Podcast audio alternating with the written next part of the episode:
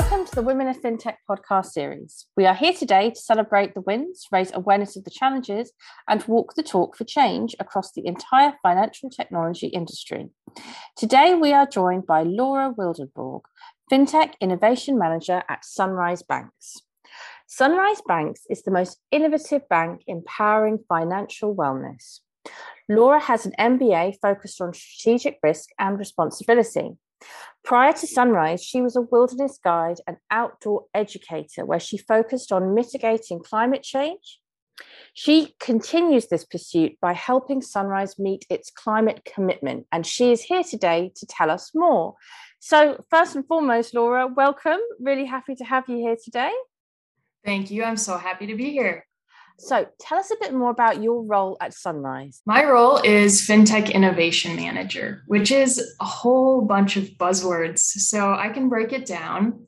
Sunrise partners with fintechs, and they come to us so we can support behind the scenes capabilities.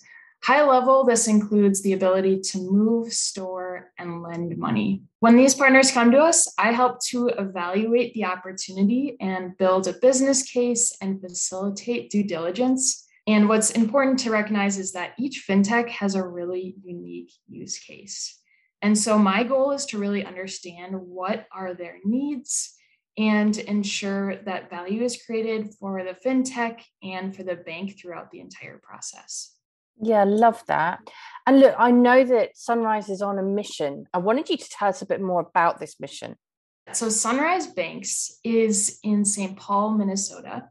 We have community branches in the Twin Cities and a national reach through those fintech partnerships. So, we're on a mission to empower financial wellness and overall to be a force for good.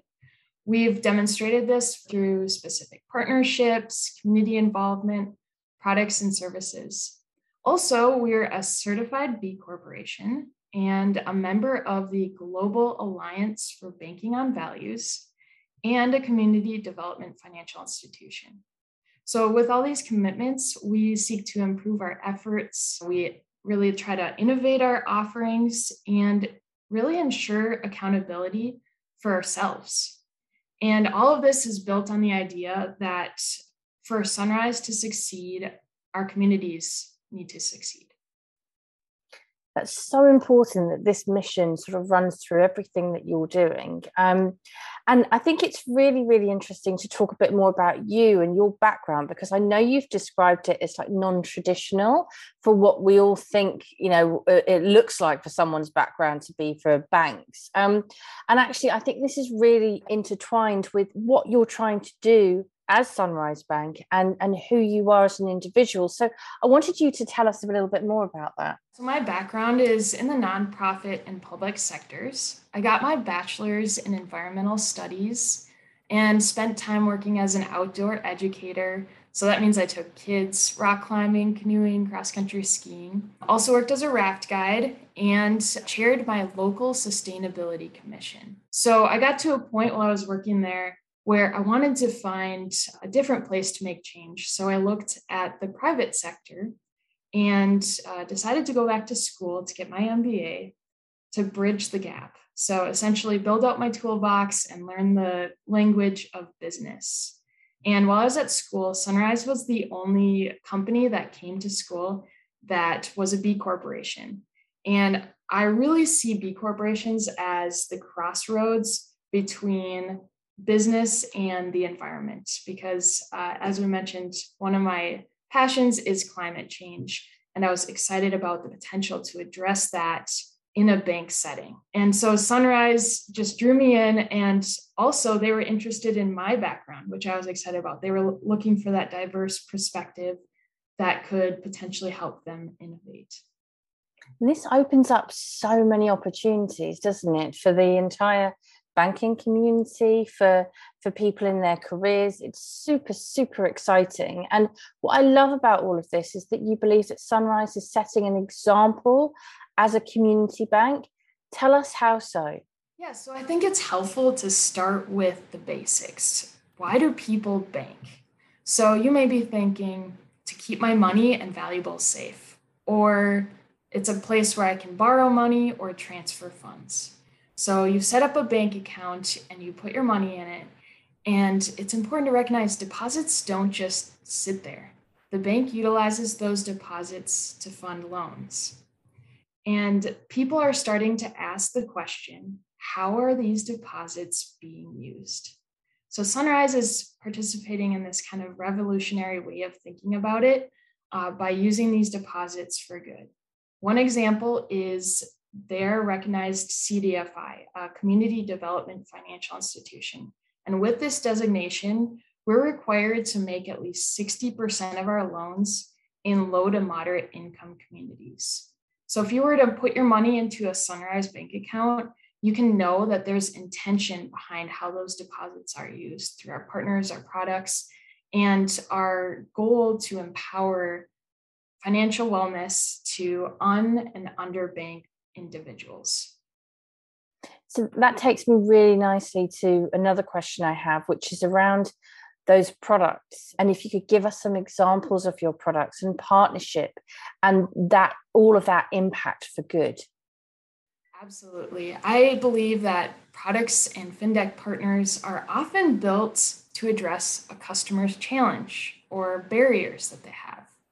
So, one significant barrier is the customer identification process. And this is essential to compliance. One piece in the US is uh, often a social security number is required. And Sunrise has become more comfortable with an alternative to that and it's called an ITIN, an individual tax identity number. So, specifically, we have a product called Sunrise Bank's Pathway to Home ITIN Mortgage. And this allows individuals and families to purchase a home without a social security number. Another barrier is a low credit score. And uh, a credit score is often used to qualify someone for banking products. So Sunrise developed a credit builder loan, one with our core bank, and we also have a fintech partnership with Self. And people can sign up for these credit builder loans and participate in them by demonstrating their ability to repay a loan.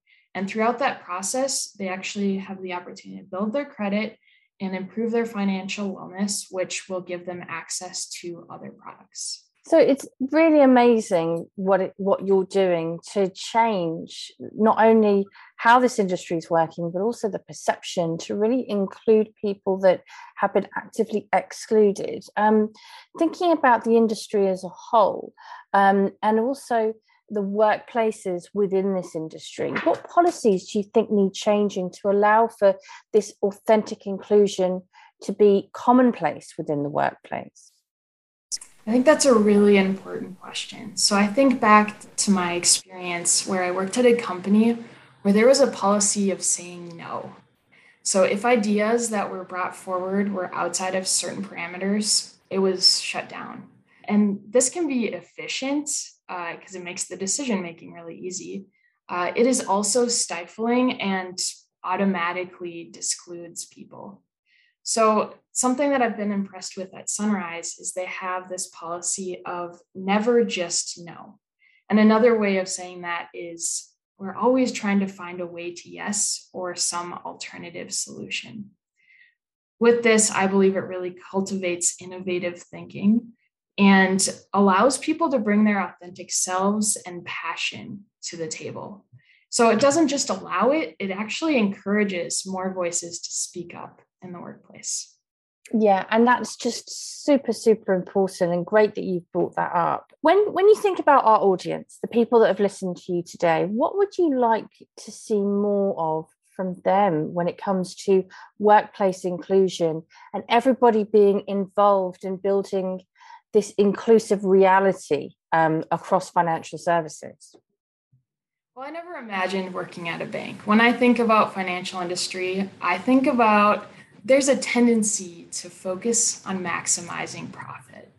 And I think it's really important to shift from solely focusing on that bottom line to expanding to the triple bottom line of people, planet, and prosperity. I believe that this will naturally lead to more inclusive and diverse workplace because it forces us to find solutions that will have a holistic impact And this requires innovation, it requires diverse perspectives. Rather than looking at the past to grow based on past metrics, it forces us to start looking at the future and what we really want it to be. And that's just a wonderful way to draw this podcast to a close because it is all about that future and, where we want it to be and what we want it to look like. So, thank you so much for joining me on the Women of FinTech podcast series. It's been an absolute pleasure. Thank you for having me. Have a good day.